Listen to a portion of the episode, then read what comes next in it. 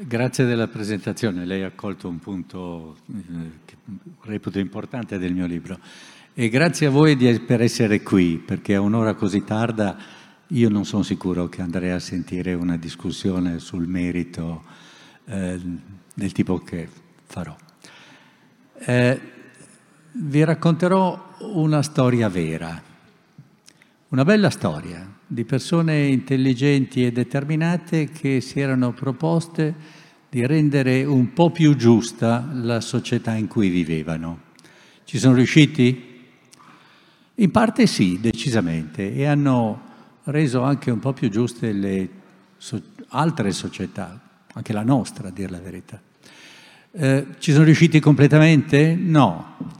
Eh, perché? Perché nessuno nella storia sembra essere riuscito a, non dico a produrre una società completamente giusta, ma neanche a immaginare una società completamente giusta. Eh, tutte le utopie che abbiamo sono per un verso o per l'altro insoddisfacenti. Non, non, solo non dipingono società completamente desiderabili, ma nemmeno veramente giuste. Ecco, questa è una riflessione su cui tornerò alla fine, credo sia la morale filosofica da trarre dalla storia che vi racconterò. E ci sono varie risposte possibili e cercheremo di decidere insieme qual è la risposta più plausibile. Allora, passiamo alla storia che vi voglio raccontare. È una storia che comincia nel circa, più o meno, nel 1945, alla fine della Seconda Guerra Mondiale. Siamo in Inghilterra, eh, L'Inghilterra ha vinto la guerra contro il nazismo, il fascismo e, come si soleva dire allora, le forze reazionarie e i laburisti vincono le elezioni e mandano a casa eh, il vincitore della guerra, che è Churchill. Eh, e si pongono un problema. Il problema che si pongono è quello dell'uguaglianza. Un grande problema, perché?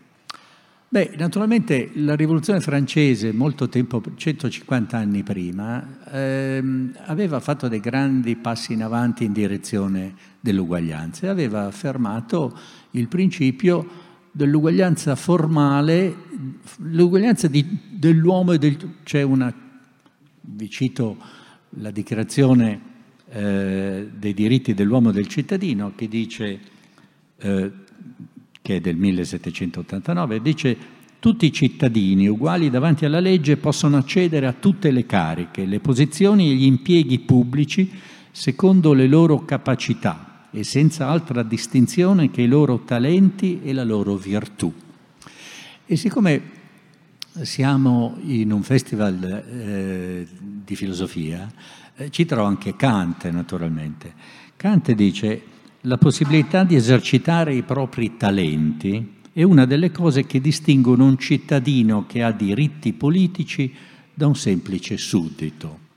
Che cosa succede? Succede che mentre nella società dell'ancien regime, la società prima della rivoluzione, per accedere alle cariche bisogna avere delle, dei privilegi, bisogna essere nati nobili, bisogna essere vicini al potere regale o comunque al potere eh, che decide secondo il proprio arbitrio chi deve avere eh, benefici di varia natura eh, o accedere alle cariche, ad esempio, dell'amministrazione pubblica o alle cariche eh, più alte dell'esercito, chi può essere generale, con la rivoluzione francese si stabilisce che questi privilegi, che sono ingiustificati perché dipendono semplicemente da dove uno è nato, e non si può scegliere da dove, si nasce, eh, la rivoluzione cerca di azzerare questi privilegi e quindi afferma che eh, tutti gli uomini sono uguali e tutti possono accedere alle cariche alle carriere che scelgono. Il principio si chiama le carriere aperte ai talenti ed è un principio che per tutto l'Ottocento costituisce la bandiera del liberalismo classico. Ora, eh, ad esempio, Napoleone esprimeva in maniera efficace questo principio quando diceva, per quanto riguardava l'esercito, ogni soldato francese porta suo, nel suo sacco il bastone da maresciallo. Che cosa vuol dire? Che non, non c'è bisogno di essere nato nobile o in qualche modo privilegiato e tutti possono diventare maresciallo di Francia. Ora, eh, naturalmente Napoleone e tutti quanti i rivoluzionari si rendono conto che per rendere effettiva questa uguaglianza, beh, si deve cominciare dalla scuola, naturalmente, perché l'istruzione è quello che apre le porte alle carriere, ad esempio, nell'amministrazione pubblica o anche nell'esercito. E in generale l'istruzione è importante in una società che non è soltanto agricola, eh, ma anche una, come dire, in cui si fanno tante altre cose. E la rivoluzione francese fa sì, fa, fa, istituisce l'istruzione pubblica obbligatoria fino ai, do, ai 12 anni per maschi e femmine. Era stata preceduta dalla, dall'Austria che verso la metà del Settecento aveva reso eh, pub, eh, obbligatoria l'istruzione ma credo solo per i maschi fino a 12 anni. Tanto per darvi un'idea, in Italia nel 1870, quindi quasi un secolo dopo, eh, si rende obbligatoria l'istruzione pubblica fino alla terza elementare, quindi fino a otto anni. Eh, siamo in Inghilterra ora. L'Inghilterra, in Inghilterra non c'era stata la rivoluzione francese, ma eh, nel corso dell'Ottocento eh, alle cariche dell'amministrazione pubblica si accedeva solo per concorso, un concorso pubblico, così come eh, per l'esercito. Ma nel 1945 i laburisti, i laburisti in termini della politica italiana possiamo dire, insomma, socialdemocratici, socialisti, socialisti riformisti, diciamo così, eh, si rendono conto eh, che eh, sì, certo, un conto è l'uguaglianza formale davanti alla legge di tutti i cittadini, eccetera, ma la ricchezza eh, permette molte scorciatoie, permette di aggirare questa uguaglianza formale e quindi ci vuole qualcosa di più, non solo una uguaglianza formale, ma un'uguaglianza sostanziale. Cioè anche chi non è nato ricco eh, deve poter accedere alla carriera che si sceglie. Qui le cose si fanno un po' più complicate perché dell'uguaglianza, per realizzare questa uguaglianza, eh, ci sono due strade. Una è quella che eh, in quegli anni era stata seguita dall'Unione Sovietica, ad esempio, dal socialismo reale dell'Unione Sovietica, dove più o meno tutti quanti avevano gli stessi beni, più o meno lo stesso stipendio, più o meno la stessa istruzione, più o meno gli stessi alloggi o cose di questo genere. Questa è la, l'uguaglianza delle risorse. Ma eh, in Inghilterra si pensa che i cittadini debbano essere lasciati liberi di scegliersi eh, la carriera che vogliono e naturalmente le diverse carriere possono portare a esiti diversi anche per quanto riguarda le disponibilità economiche. Se uno fa il pittore o il musicista o cose di questo genere, ma è possibile, anzi è quasi sicuro che guadagnerà diversamente da chi, so, decide di fare eh, una carriera nella finanza o nell'esercito o cose di questo genere. Quello però che è importante è che tutti abbiano le stesse possibilità di scegliersi la carriera e di riuscire a fare le cose che vogliono, cioè si tratta di una uguaglianza delle opportunità. Da noi uguaglianza delle opportunità in genere ci si riferisce alle diverse opportunità di uomini e donne. Beh, è la stessa cosa naturalmente, si tratta di generalizzare la cosa, non fare distinzione tra i generi. E da, ma che cosa esattamente vuol dire uguaglianza delle opportunità? Non è facilissimo capire, ma non è neanche tanto difficile. Vuol dire che, mettiamolo così, nessuno deve, prendete qualunque sport o qualunque gioco che sia minimamente equo. Eh, naturalmente non tutti, prendete non so, gli scacchi, non è che eh, entrambi i giocatori vincono, ne vincerà uno solo, quindi l'esito sarà diverso per l'uno e per l'altro, ma non ci sarà un vantaggio iniziale. I giochi, tutti quanti i giochi e tutti quanti gli sport sono fatti in maniera tale da non dare un vantaggio iniziale a qualcuno, perché altrimenti ovviamente quel qualcuno non giocherebbe. Se non c'è un'uguaglianza iniziale, eh, non, non, non pensiamo che il gioco sia equo e naturalmente uno che ragione ha per giocare se fin dall'inizio è in qualche modo handicappato, non, non sarebbe ragionevole. Eh, quindi questa è l'idea dell'uguaglianza delle opportunità, non uguaglianza degli esiti, ma avere le stesse probabilità degli altri di eh, di ottenere quello che uno vuole, di vincere in un gioco, in uno sport o cose di questo genere. Ma naturalmente questo vale per i giochi, ma i giochi sono generalmente giochi competitivi. E uno dice, beh, ma nella vita non è che eh, tutti abbiano voglia di competere. Nel caso dei giochi, se uno vuole competere, uno gioca, ma se non vuole competere, eh, non, non gioca. Invece, quanto, tutti quanti dobbiamo in qualche modo guadagnarci da vivere e quindi sceglierci una carriera. Quello, tenete a mente questo punto, perché è un punto molto importante per quello che dirò. Meritocrazia, alla meritocrazia si rimprovera, eh, che cosa? Si rimprovera di incoraggiare uno spirito competitivo che in sé è come dire, distruttivo del senso di solidarietà che dovrebbe tenere insieme i cittadini di una eh, società armoniosa in cui valga la pena di vivere. E si incolpa la meritocrazia, l'idea, e vedremo dopo che cosa si intende per meritocrazia.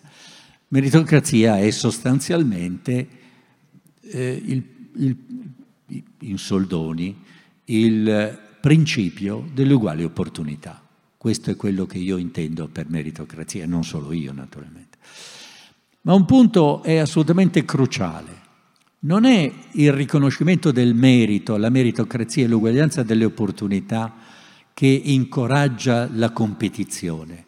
La competizione c'è ogni volta che ci sono dei beni scarsi da dividere. Se ci, che so, prendete un concorso per un posto di insegnante, se sono, c'è, un posto solo e ci sono molti contendenti, molti, molte persone che aspirano a quel posto, beh, la competizione c'è. La competizione c'è, è inevitabile. Riconoscere il merito, che cosa significa? Significa semplicemente trovare un modo per decidere in maniera equa a chi va a quel posto.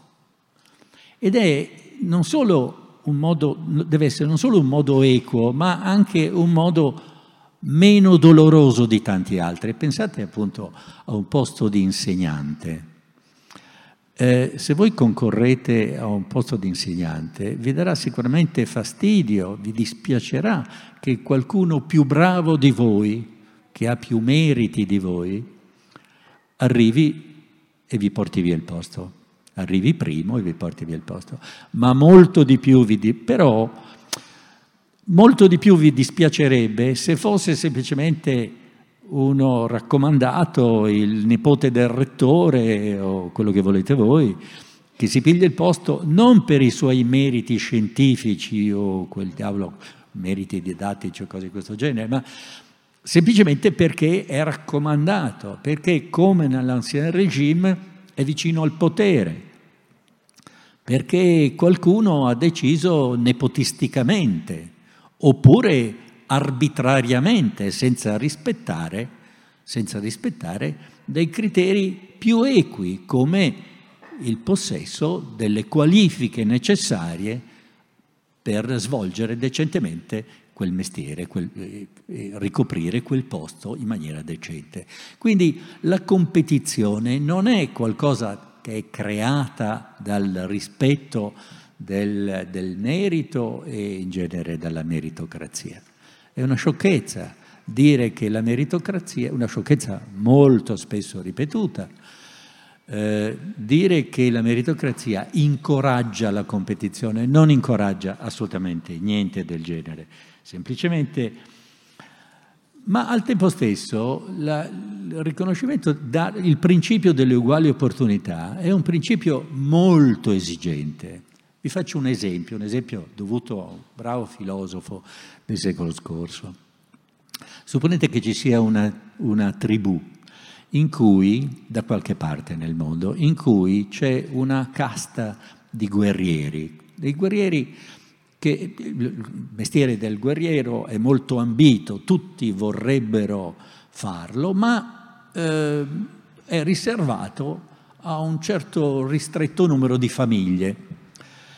E naturalmente questo è avvertito in genere dalla tribù come iniquo e quindi a un certo punto c'è una rivoluzione, l'equivalente della rivoluzione francese, e si stabilisce che tutti hanno il diritto di fare i guerrieri ma succede che si fa un esame e ahimè, eh, effettivamente si esamina l'idoneità a ricoprire la carica eh, di guerriero eh, dei vari candidati. Succede però che a fare i guerrieri sono sempre gli stessi, gli stessi figli delle stesse famiglie. Perché? Beh, semplicemente sono le famiglie più ricche che mangiano meglio, sono meglio nutriti e quindi sono loro quelli che eh, sono sufficientemente robusti per fare i guerrieri. Naturalmente per fare i guerrieri non si può essere deboli e in cattiva salute. Se questi, eh, queste famiglie sostengono che vabbè, il concorso c'è stato ed è una sfortuna che i poveri eh, non ce l'abbiano fatta a passare il concorso, sono in malafede perché c'è un nesso strettissimo tra la buona alimentazione e la robustezza che permette di fare il guerriero. Il principio dell'uguale opportunità non significa che ci deve essere un concorso e le cose rimangono come, come, come prima. Il principio dell'uguale opportunità stabilisce che tutti quanti debbano avere un'alimentazione sufficiente a fare il guerriero. Quindi il, pri- il principio dell'uguale opportunità è un principio estremamente esigente che richiede che cosa? Il welfare state, ad esempio. Welfare state più o meno è quello che Lord Beveridge in Inghilterra nel 1945 eh, sostiene che vada attuato, che significa un servizio sanitario nazionale, significa asili nido il giorno d'oggi, asili nido per le donne e significa eh, il welfare state, il, le risorse che vanno date per mettere tutti quanti nelle condizioni di uguaglianza, uguaglianza di opportunità con tutti gli altri. Un principio estremamente esigente. Quindi.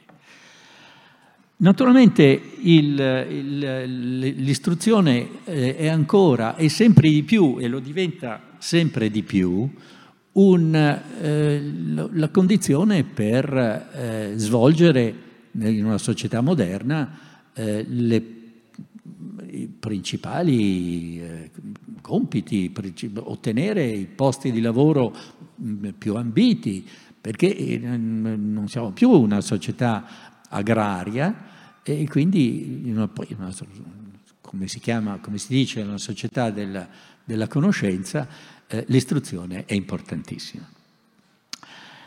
I laburisti inglesi si pongono il problema di come eh, attuare il principio delle uguali opportunità al, anche nell'istruzione, al di là del welfare state, del, del, del, del sistema di, eh, sanitario nazionale, cose di questo genere, che cosa bisogna fare nel campo dell'istruzione. E prendono esempio da, una, da qualcosa che era stato fatto in America. In America, ad Harvard, all'Università di Harvard, un rettore che si chiamava James Conant, è stato rettore dal 1930 al 1950, aveva introdotto un principio rivoluzionario. Il principio era questo. Siccome prima di Conant gli studenti di Harvard erano tutti bianchi, ricchi, maschi, e venivano dalla, protestanti e venivano dalla costa est. Protestanti perché c'erano de, delle discriminazioni abbastanza pesanti ad esempio gli ebrei erano discriminati e non potevano entrare ad Harvard. Poi si è contingentato, ma insomma guarda, questa è un'altra storia abbastanza complicata e interessante. Cosa fa Conant? Beh, dice, eh, facciamo un esame per vedere chi deve entrare e chi non deve entrare, ma invece di esaminare i candidati sulla base delle loro conoscenze, come dire, Ehm, nelle materie che sono insegnate nella scuola media, inferiore eh, e superiore, queste conoscenze ovviamente avrebbero... È una critica questa, naturalmente.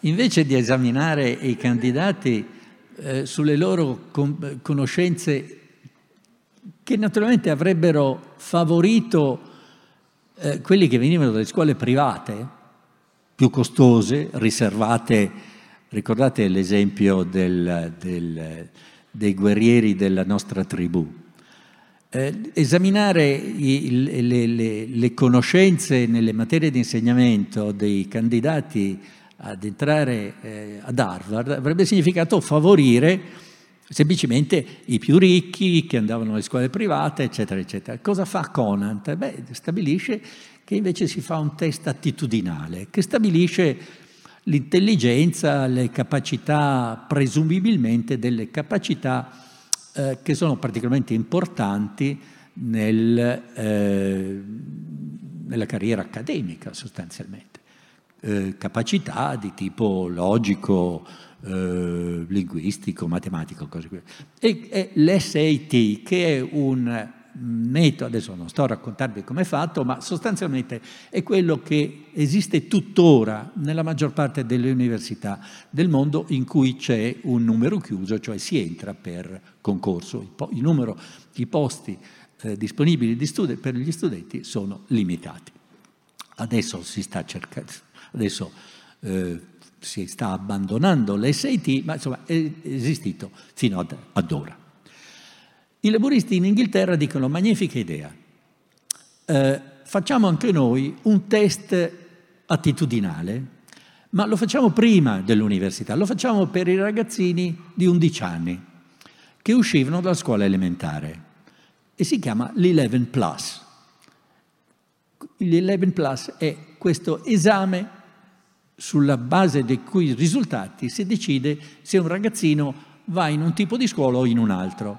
A noi questo sembra un po' bizzarro, a dir poco, anche questa deve essere una critica. Non so se a me o alla, all'idea dei laburisti inglesi. Ricordatevi però che anche noi a quell'epoca avevamo un esame alla fine della scuola elementare e c'era C'erano due tipi di scuola media, la scuola media e l'avviamento. E naturalmente era una discriminazione di classe. Da noi è scomparsa solo nel 1963, quando si è fatta la scuola media unificata. Allora sembrava che fosse abbastanza normale introdurre questo esame, l'11 plus, a 11 anni. Allora, Eh, questo era nel 1945. l'equivalente del segretario del Partito Laburista, allora era un certo Michael Young, che aveva contribuito a stendere il programma con cui il Partito Laburista ha vinto le elezioni del 1945. Passano alcuni anni e nel 1958 Michael Young pubblica un eh, libretto, un pamphlet, che si chiama L'avvento della meritocrazia e dice sostanzialmente, ma guardate, siamo matti a, fare, a introdurre, aver introdotto questo esame, l'11 plus, a 11 anni è una follia. Immaginiamo che cosa succederebbe in una società in cui tutto fosse regolato con un esame sulla base del, del test attitudinali, test intelligenza, chiamateli come volete. Sarebbe una società orribile. Immaginate una società in cui eh, la gente viene assegnata non solo alle scuole, ma ai vari lavori, alle varie carriere, sulla base di un test intelligenza. Addirittura le promozioni, gli avanzamenti di carriera vengono decisi sulla base del risultato di questi test, eh, che vengono ripetuti ogni cinque anni, o addirittura ogni anno, o addirittura ogni qualvolta qualcuno chieda di essere riesaminato. Michael Young sostiene che questa società sarebbe una società orribile e ha ragione, perfettamente ragione. Il nome di questa società è meritocrazia. Young eh, finge di scrivere questo eh, pamphlet in cui è un po' nella tradizione di George Orwell che ha scritto eh, La fattoria degli animali o anche di Swift che aveva scritto eh, una modesta proposta molto tempo prima in cui si suggeriva ai, eh, agli irlandesi che avevano molto poveri di vendere i loro figli ai ricchi inglesi perché li mangiassero. Naturalmente eh, non diceva sul serio, eh, era, un, dire, era un pamphlet ironico, sarcastico anche. Allo stesso modo Michael Young eh, finge, trovare, finge, che questo pamphlet sia scritto da un sociologo nel 2033, un sociologo entusiasta della meritocrazia, che loda la meritocrazia, la trova assolutamente giusta, equa, eccetera. Michael Young non, si, non, vuole, non sottoscrive affatto il giudizio di questo eh, immaginario sociologo. Vuol dire che questa società è orribile. Ma che cosa esattamente trova orribile in questa società? Questo è tutto il punto, perché un sacco di gente ha detto, ma eh, Young è quello che ha inventato il termine meritocrazia e l'ha criticata perché ha detto che è una società orribile. Sì, ma bisogna fare un attimo d'attenzione. Che cosa critica? Critica il principio delle, dell'uguaglianza delle opportunità? No, dice che è, cosa, è un principio ragionevolissimo. Critica l'11 plus. Dice che l'11 plus è una follia, che non si può basare a 11 anni il destino scolastico e poi lavorativo di una persona sulla base di un test che misura capacità di un unico tipo, di tipo logico, linguistico, cose di questo genere. Perché? Ma perché i talenti sono infiniti, sono molto diversi. Ci sono naturalmente quelli che sanno fare eh, certe cose, sanno fare ad esempio eh, logica, matematica, sanno studiare o sanno fare gli scienziati e ci sono quelli che sono bravi a fare tante altre cose, i, che so, coltivare le rose. Eh, a insegnare ai bambini, eh, a fare i calciatori, eccetera. E queste, tutti questi talenti sono talenti rispettabilissimi che vanno rispettati nella società e hanno uguale dignità. Questo è quello che sostiene Michael Young. Io trovo che Michael Young fosse un genio e avesse assolutamente ragione. Al tempo stesso difendo la meritocrazia. Questo è il mio punto la Michael Young attaccava l'11 plus, non attaccava il principio dell'uguaglianza delle opportunità. Ok, a che punto siamo eh, ora? Abbiamo visto che eh, nel 58 eh, Young pubblica questo pamphlet. Eh, il pamphlet ebbe un enorme effetto anche sui filosofi che eh, furono così impressionati eh, da questo pamphlet e da, eh, la, non è proprio un'argomentazione quella di eh, Young, è un, un, un, apologo, una storia che però ha convinto quasi tutti. Ma li ha convinti, ha convinto i filosofi, in particolare un grande filosofo eh, che è John Rawls, di cui forse avete sentito parlare, eh, l'ha convinto ad abbandonare del tutto l'idea di merito. Qual è il ragionamento? Come dire, ha sparato un po' troppo in alto, a mio modo di vedere, John Rawls, perché ha detto, ma tutta l'idea di merito è un'idea eh, che non funziona. Vediamo che cosa esattamente dice Rawls. Rawls dice, il principio dell'uguaglianza delle opportunità è difficilissimamente realizzabile, quindi ci vuole qualche altro principio che ottenga l'effetto che si desidera dal principio dell'uguaglianza delle opportunità. In particolare, noi possiamo lasciare libera la gente di, eh, di fare quello che vuole, non siamo come nell'Unione Sovietica dove più o meno tutti hanno le stesse cose, le stesse risorse, cose di questo genere. Lasciamo liberi tutti quanti, quindi, e lasciamo che naturalmente eh, la, la, la, ricchezza sia divisa anche in modo diverso tra i, tra i cittadini, ma se qualcuno guadagna molto di più di al- degli altri, cioè se c'è una sostanziale disuguaglianza, questo si può giustificare solo se permette anche a chi sta peggio di stare un po' meglio. Cosa vuol dire in concreto? Vuol dire guadagni di più, paga le tasse, perché pagando le tasse, pagando tante più tasse quanto più guadagni, questo va a beneficio di quelli che hanno meno e in particolare va nel sistema sanitario nazionale, negli asili, negli asili nido, eccetera, eccetera, eccetera. Questo è il principio di Rawls, è il suo secondo principio di giustizia. Rawls si rende conto che qualcuno potrebbe obiettare, qualcuno che guadagna molto può dire, ma momento, io quello che ho me lo sono guadagnato coi miei meriti, quindi perché dovrei farne parte con qualcun altro? Perché dovrei guadagnare di meno, pagando le tasse, per far star meglio qualcuno che non ha i miei stessi meriti? E Rawls gli risponde no, tu non hai meriti. Perché non hai meriti? Beh, perché le tue doti naturali sono un privilegio, se le hai avute non te le sei meritate, non hai scelto tu di nascere più intelligente o più forte o quello che con delle doti che ti hanno permesso. Beh, uno potrebbe obiettare, sì, ma io ho esercitato queste doti, mi sono, eh, ho studiato, ho fatto fatica, anche questo, dice Rawls, non è merito tuo. Questo è una dote di carattere che ti ha permesso di fare quello che hai fatto, ma del carattere è responsabile la tua, educaz- la tua famiglia, l'educazione, quindi tu non hai meriti.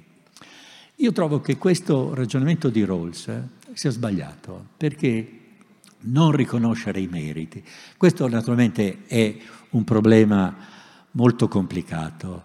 Eh, non so se sappiate chi era Pelagio. Pelagio era un, eh, un eretico sostanzialmente che diceva che gli uomini eh, possono salvarsi da soli. Se si danno da fare, se hanno dei meriti, si possono salvare. Sant'Agostino gli fa osservare che, eh, no, se così fosse, eh, che la redenzione eh, non servirebbe a nulla. Che cosa è venuto a fare Gesù Cristo? Se noi possiamo salvarci da soli. Quindi eh, Sant'Agostino tira fuori questa dottrina della predestinazione, eh, che è complicata, adesso non sto a, a, affrontare questo problema teologico, ma sostanzialmente eh, nega che noi possiamo salvarci con i nostri meriti, perché non abbiamo meriti agli occhi di Dio. È la grazia che non è meritata da noi, che è elargita da Dio senza nostro merito.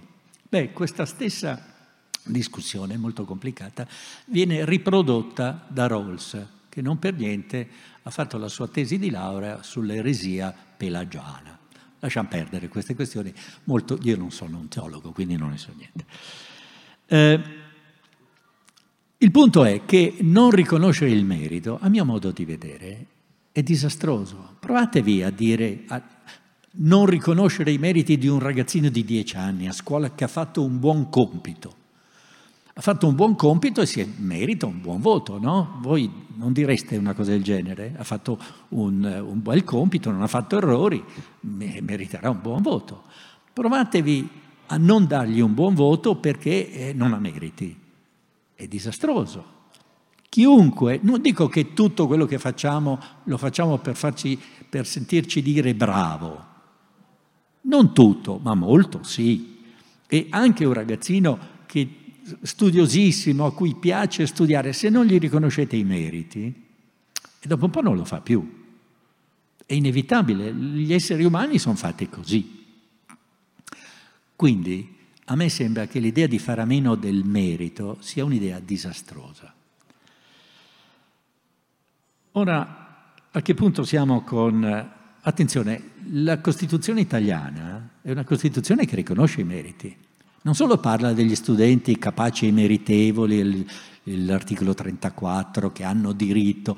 La Costituzione italiana eh, si preoccupa della uguaglianza delle opportunità e dice che l'uguaglianza formale deve essere, eh, che lo, lo, lo Stato deve preoccuparsi di togliere gli impedimenti che rendono effettiva l'uguaglianza e menziona il merito a più riprese e in particolare sostiene che tutti i posti nell'amministrazione pubblica vanno assegnati per concorso e la Corte Costituzionale ha detto che il concorso sostanzialmente serve a riconoscere e certificare i meriti dei concorrenti.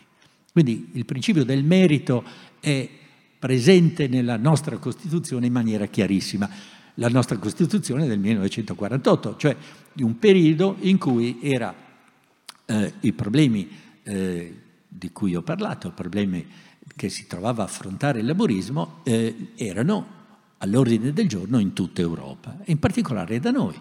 La nostra Costituzione si propone di riconoscere i meriti.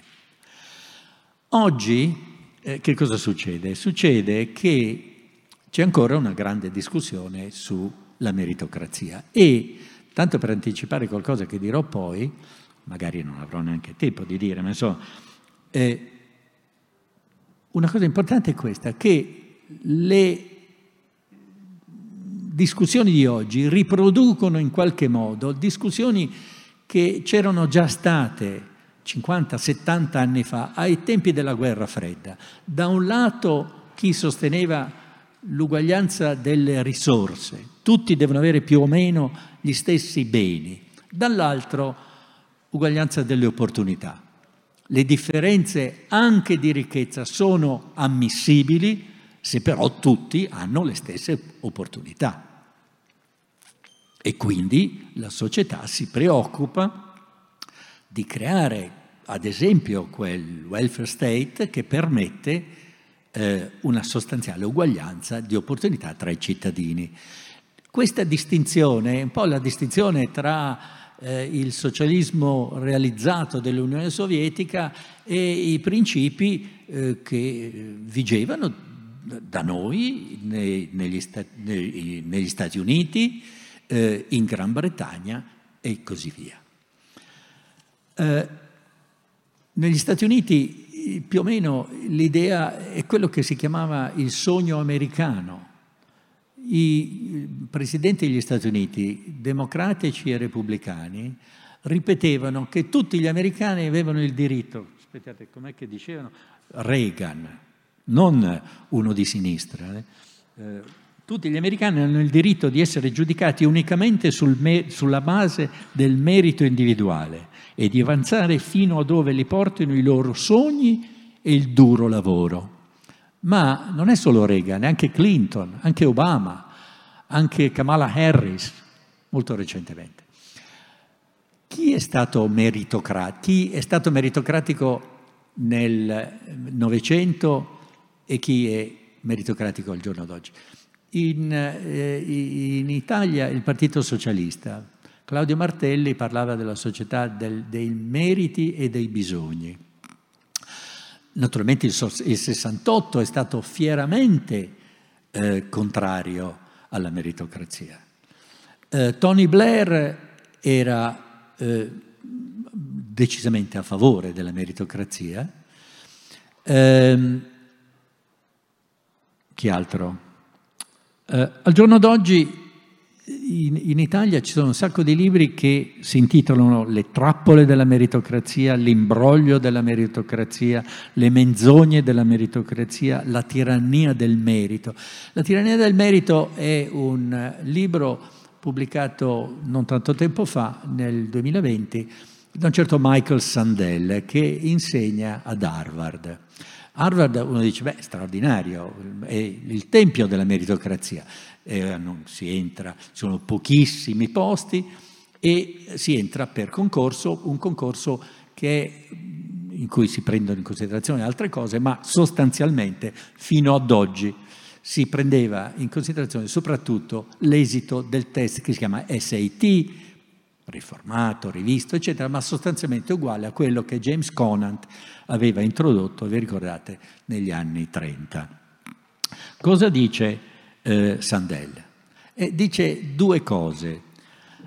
Uno dice, guardate che ad Harvard i ragazzi che entrano, gli studenti, sono tutti ricchi. Non sono tutti ricchi, ma la prevalenza dei ricchi è straordinaria. Ci sono più ragazzi che vengono da famiglie del, famiglie del primo percentile di ricchezza, quelli che guadagnano, l'1% degli americani più ricchi, prendete le famiglie, l'1% delle famiglie più ricche, beh, i loro figli sono più numerosi ad Harvard di quelli che vengono dal 50% o anche di più delle famiglie più povere. Cioè praticamente sono tutti ricchi. E com'è possibile una cosa di questo genere? Non è equo il sistema di ingresso, il, il test di ammissione ad Harvard? Eh? Allora, ci sono due possibilità. Allora, questa critica di per sé, diceva, Sandel diceva, la meritocrazia è tossica, perché si parla di meritocrazia, ma com'è possibile? Se ci fosse meritocrazia non, dovre, cioè, non è che il merito si eredita, ci sarà l'intelligenza sarà presumibilmente distribuita equamente in tutti gli strati della società. Quindi com'è possibile una cosa di questo genere? È molto semplice a mio modo di vedere. Chi ha detto che gli Stati Uniti sono una meritocrazia? Chi ha detto che c'è uguaglianza delle opportunità? Le scuole sono tutte uguali? Voi sapete come eh, funzionano le scuole, come vengono finanziate le scuole negli Stati Uniti? Con le tasse sulla casa. Allora i quartieri, do, i quartieri di lusso, dove eh, naturalmente la gente paga di più la tassa sulla casa, in quei quartieri le scuole eh, hanno molto più soldi a disposizione, hanno migliori insegnanti, hanno risorse migliori e chi ha detto quindi, questo vale per, le scuole, per gli asili, per le scuole elementari, per le scuole medie, quindi chi ha detto che c'è meritocrazia? Quindi non è la troppa meritocrazia che crea questa situazione di disuguaglianza e privilegia i ragazzi che vengono dalle famiglie ricche, che naturalmente riproducono se stesse, perché le famiglie ricche mandano più facilmente eh, i ragazzi all'università, università prestigiose, che permettono loro di prendere gli impieghi migliori, di guadagnare di più, quindi la ricchezza riproduce se stessa. Ma chi ha detto che è la meritocrazia la responsabile di questa situazione e non invece la mancanza di meritocrazia? La mancanza di meritocrazia che fa sì che le scuole siano diversamente finanziate e quindi ci sia qualcuno che è pesantemente svantaggiato. Ricordate la tribù dei, dei guerrieri. Si tratta di stabilire se i test di ammissione ad Harvard riescano. Non, I casi sono due, o non riescono a selezionare i più, meriti, i più bravi e quindi andrebbero rivisti. Vabbè, si tratta di test sbagliati che si tratta di rivedere. Oppure, e questa è un'altra possibilità, riescono sì a selezionare i più bravi, però i più bravi sono anche quelli, come i guerrieri della tribù immaginata prima, che vengono dalle famiglie più ricche. Allora c'è bisogno di fare qualche altra cosa per riportare uguaglianza delle opportunità. Quindi questa non mi sembra una grande critica, mi sembra una critica molto debole, anche se viene ripetuta all'infinito. Mi sembra una sciocchezza. Diversa è la critica che Sandel fa alla meritocrazia da un punto di vista concettuale. Lasciamo perdere la società americana o altre società e che cosa succede lì. Pensiamo, immaginiamo una situazione, che ora abbiamo fatto? Ai, ai, ai ancora pochissimo. Eh, immaginiamo una società in cui effettivamente c'è uguaglianza di opportunità. C'è uguaglianza di opportunità e si riesce anche a ovviare alla, a quello che le famiglie inevitabilmente fanno, e cioè di, cercano di favorire i propri figli. È, è umano, è inevitabile. Come si fa a evitare una cosa di questo genere? Ovviamente eh, tutti quanti cercano di dare un vantaggio entro i limiti del lecito ai propri figli, ma supponiamo, questo è un problema naturalmente, ma supponiamo che si possa fare. Supponiamo che in questa società sia eh, diffusa un'etica meritocratica, dice sempre Sandel. Che cosa vuol dire? Si pensa che il reddito segua i meriti. Prendiamo un ricco manager, uno che guadagna un sacco di soldi, e il ricco manager eh, ragiona così. Dice, io sono molto ricco, in questa società la ricchezza segue il merito, dunque ho grandi meriti. Dunque, se tu guadagni poco, eh, non hai meriti, io sono migliore di te. Dunque, dice Sandel, i ricchi diventano arroganti perché pensano di essere non solo ricchi, ma migliori degli altri, e i poveri sono umiliati, depressi e risentiti. Questo, secondo Sandel, spiega il trumpismo negli Stati Uniti e la Brexit nel, in Gran Bretagna. È noto che eh, la Brexit è stata votata prevalentemente da chi non ha titoli di studio universitario e i seguaci di Trump ugualmente non hanno titoli di studio universitario. Dunque la colpa è delle elite arroganti che umiliano quelli che non hanno un titolo di studio paragonabile a loro. È un buon ragionamento quello del ricco manager?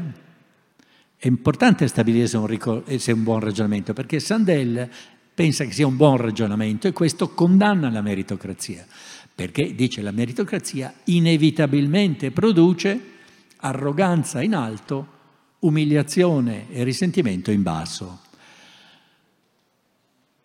Sandel pensa che sia un buon ragionamento, io penso che sia un pessimo ragionamento. Perché? Perché si basa su assunzioni che sono del tutto ingiustificate. Uno, di che merito stiamo parlando?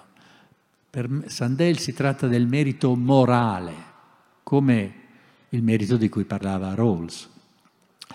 Ed è importante che sia il merito morale, perché se non è il merito morale, il ragionamento del ricco manager non funziona.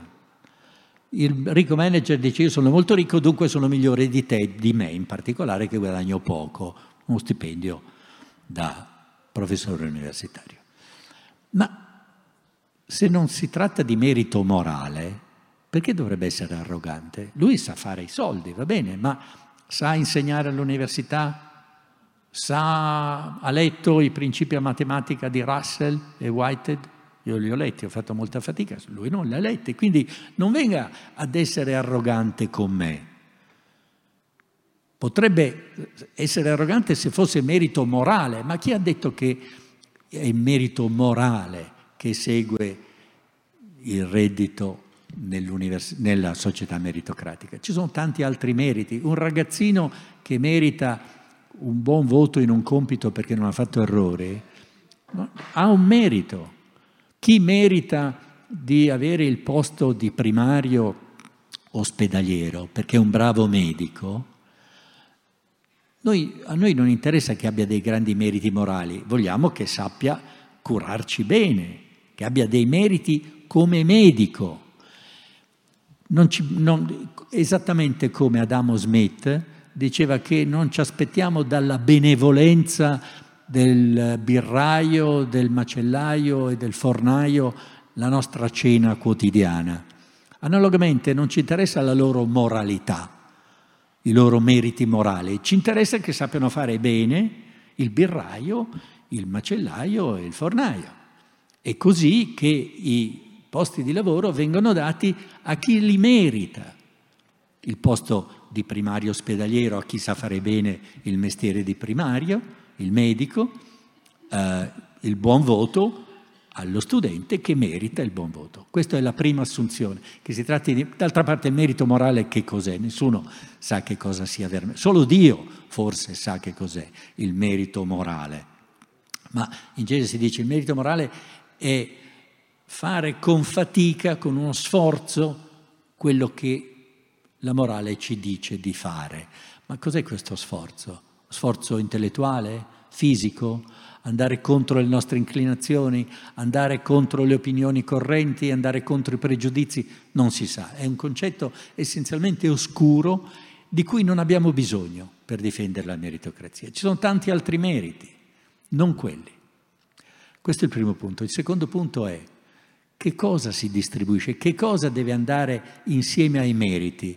Sandel assume che siano il reddito e la ricchezza, ma ci sono altre cose da distribuire, anche secondo Aristotele. Non sono solo i, eh, stip- la ricchezza per, per, Aristotele, ci sono gli onori, quelli che Aristotele chiama gli onori.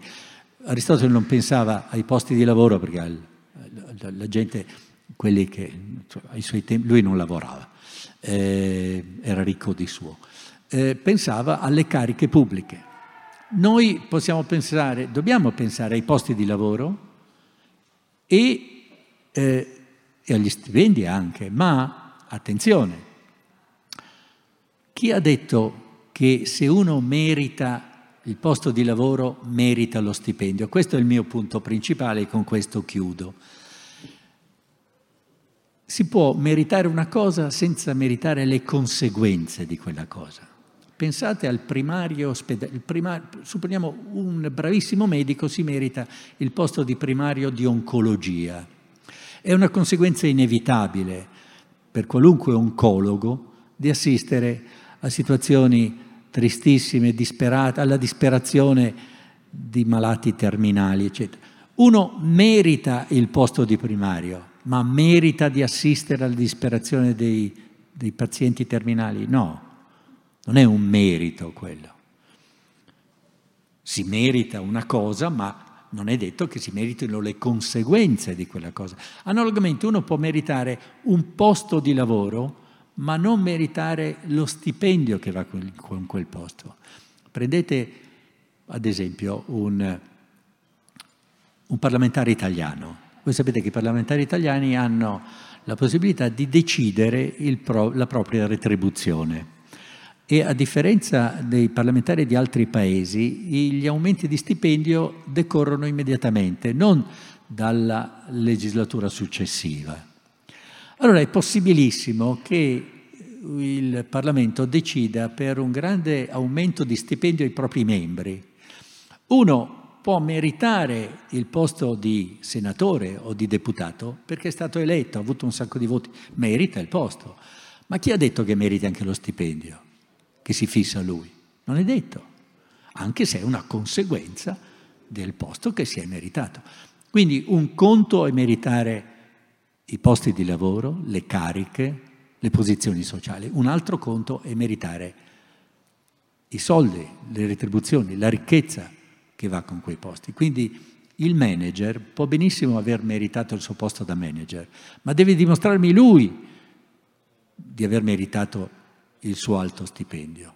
Non devo essere io ad accettare il suo stipendio semplicemente perché difendo la meritocrazia che per me consiste unicamente in che cosa? Nel principio dell'uguaglianza delle opportunità. È tutto, grazie.